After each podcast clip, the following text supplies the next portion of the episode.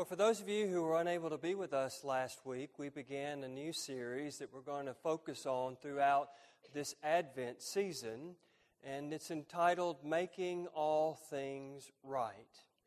If you didn't get a chance to be here last week, I would invite you to go and watch either the video that's on our St. Mark's TN website or listen to our podcast, which is available. Um, I've heard a lot of feedback about. Um, uh, what a powerful sermon and worship experience that we had here last week. Um, what we've been doing is, I began the sermon last week by saying that if you live long enough, you're going to experience something in life that you just can't change.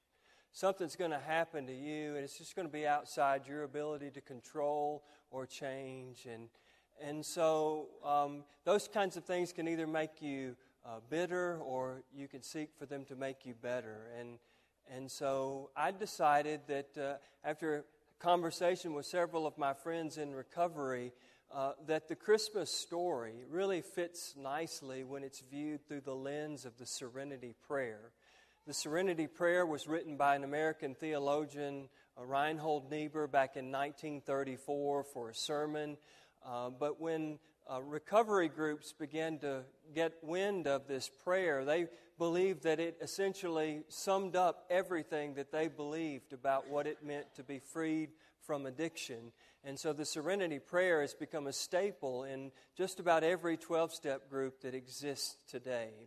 And so I'd like for us to look at the Christmas story through that serenity prayer. And last week we looked at Mary, when Mary was visited by the angel and told that she was going to be the mother of the Christ, the Messiah. Uh, she accepted what she could not change. And today we're going to look at Joseph in the second part of that, uh, where he has the courage to change the things that we can. But I'd like for us to begin by just praying that serenity prayer together. And I'm going to ask them if the, it's on the screen. Would you join with me and let's pray this prayer together? God, grant me the serenity to accept the things I cannot change, the courage to change the things I can, and the wisdom to know the difference. Living one day at a time, enjoying one moment at a time, accepting hardship as a pathway to peace taking, as Jesus did, this sinful world as it is, not as I would have it, trusting that you will make all things right if I surrender to your will, so that I may be reasonably happy in this life and supremely happy with you forever in the next. Amen. So today we're going to look at Joseph and specifically that part of the serenity prayer, the courage to change the things I can. We don't really know how Joseph found out that Mary was pregnant, but I suspect it's when Mary went to visit Elizabeth. Elizabeth was pregnant with John the Baptist, and Mary goes to share the news that she is now pregnant with the Messiah. Elizabeth didn't live too very far from Bethlehem, we believe that Joseph was from Bethlehem, and so maybe Joseph made the journey over to spend time with Mary while she was visiting with Elizabeth. And maybe it's there that she's told by, that he's told by Mary that she's pregnant. A pregnancy that began with conception by the Holy Spirit. But there's evidence that Joseph really doesn't buy the story. Uh, Joseph, if he really believed that she had, been, she had conceived a child by the Holy Spirit, then there would be no need for him to be giving thought about how to get to end the engagement, how to dismiss Mary privately. And so the fact that he is having that consideration, how do I end this? How do I break off this engagement? is evidence that perhaps on some level Joseph did not believe Mary's story that she was pregnant through the power of the Holy Spirit.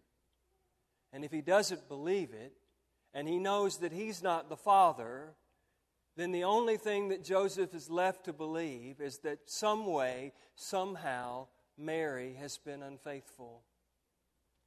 And so you can imagine when you hear something that you don't want to hear, when you're told something that, that, that you know is difficult, if not impossible, to be true, that you would have all sorts of feelings. I suspect that Joseph was angry.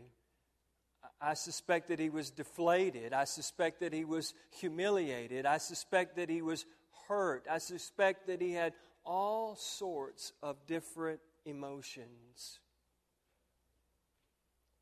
And in that moment, he's just not sure that this relationship can continue. All he's got to do is just simply start telling people that Mary's pregnant and that he's not the father. They're not any more likely to believe that she's carrying a child conceived by the Holy Spirit than Joseph was. And then, according to the Old Testament law, she would have been stoned to death. And regardless of what Joseph might have been feeling that day angry, hurt, humiliated, devastated we do know that despite all of those feelings that he might have felt, he did not want Mary to die. And so he decided that he was just going to dismiss her quietly. Chances are, as soon as he dismissed her quietly, you know, when you get pregnant at some point, people begin to notice. And when they saw that Mary was pregnant, perhaps they would have thought, you know what? Joseph went to visit Mary when she was visiting Elizabeth.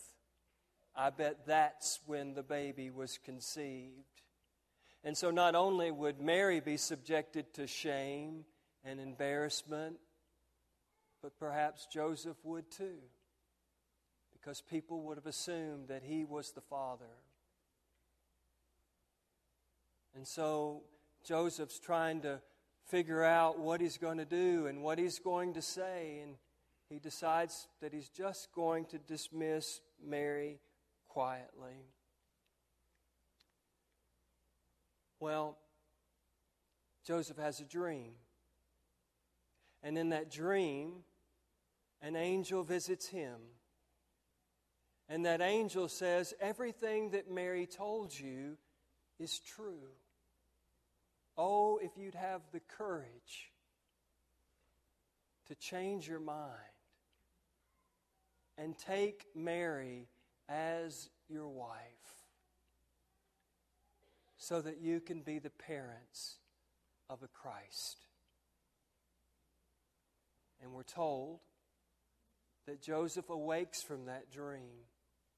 And even though he decided to dismiss Mary quietly, he had the courage to change his mind. And he became willing to take Mary as his wife. And he was the earthly father of Jesus. And we don't know a lot more about Joseph. Joseph doesn't show up very many times in the scripture. And in the times that he does show up, the scripture never records Joseph ever saying a word. He's the only person in the Christmas narrative that doesn't speak. Mary speaks, Zechariah speaks, Elizabeth speaks, the shepherds speak, the wise men speak. Everybody speaks except Joseph.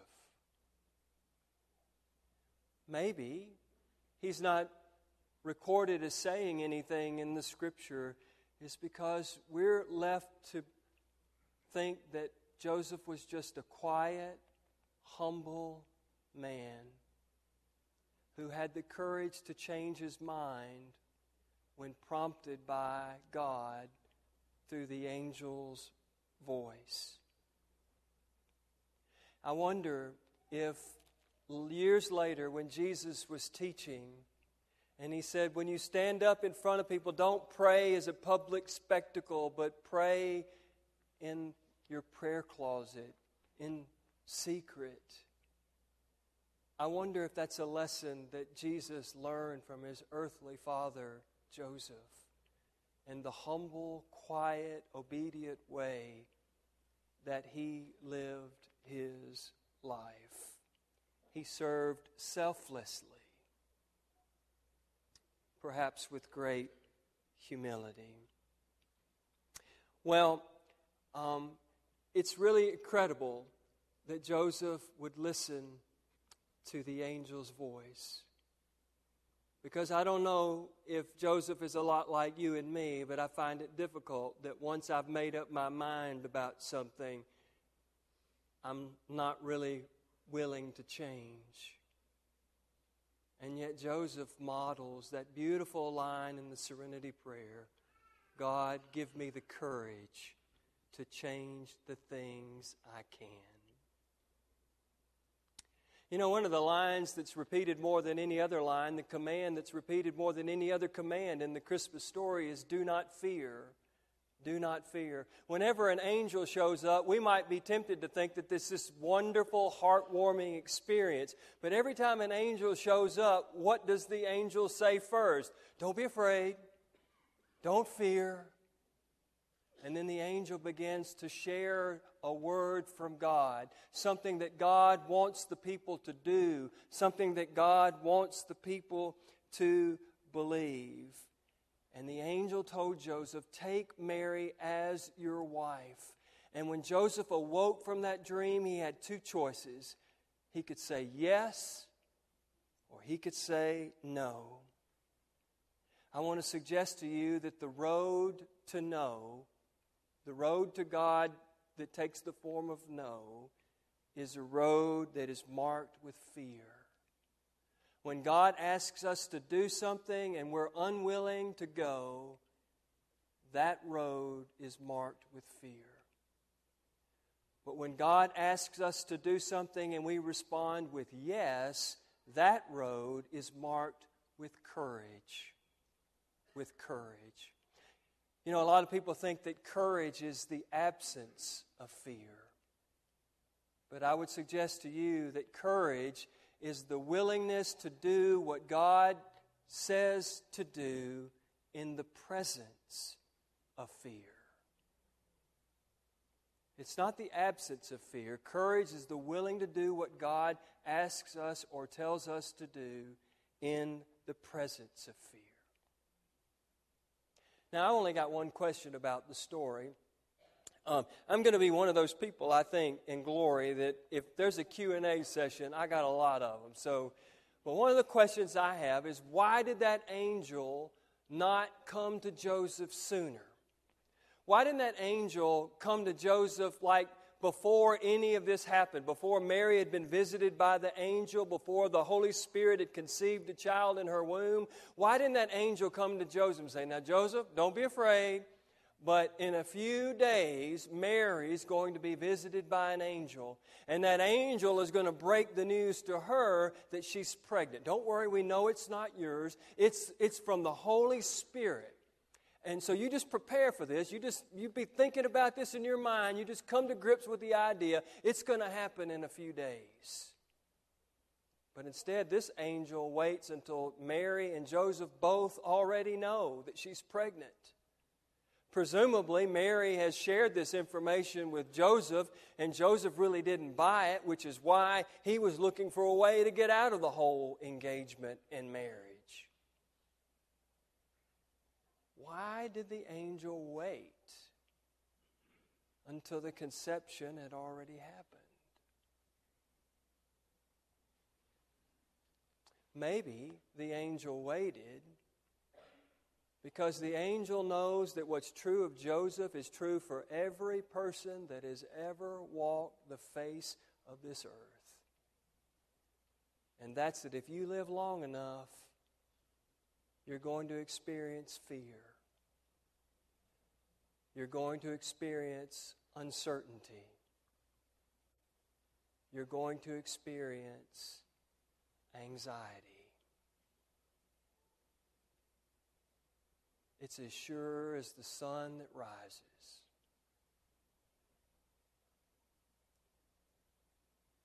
And God is going to speak through that fear and through that uncertainty and through that anxiety. And we can either refuse to listen to the voice of God, or we can listen and do what God wants us to do. We can have fear, or we can have courage in the presence of fear. Maybe the angel wanted Joseph to be aware of that, that just because you're willing to say yes in this moment, just because you have the courage to change your mind and take Mary as your wife and raise this Christ child as your own, that doesn't mean that life gets any easier. Because it's not too long after the story that Joseph is visited by an angel that says that King Herod is out to kill your child. And you've got to get out of here fast. And you've got to go to Egypt. Can you imagine the fear and the anxiety and the uncertainty that Joseph had in that moment? And I wonder if he prayed a prayer like the serenity prayer. Grant me the serenity to accept what I cannot change, but grant me the courage to change the things I can. So I'm willing to go to Egypt. And then when he's in Egypt, an angel visits him again and says, Okay, Herod's gone. Unfortunately, though, someone in Herod's, in, in Herod's lineage is now the new boss, and you can go back. But imagine the fear and the uncertainty and the anxiety that Joseph had. And I wonder if he prayed a prayer that said, God, grant me the serenity to accept the things I cannot change.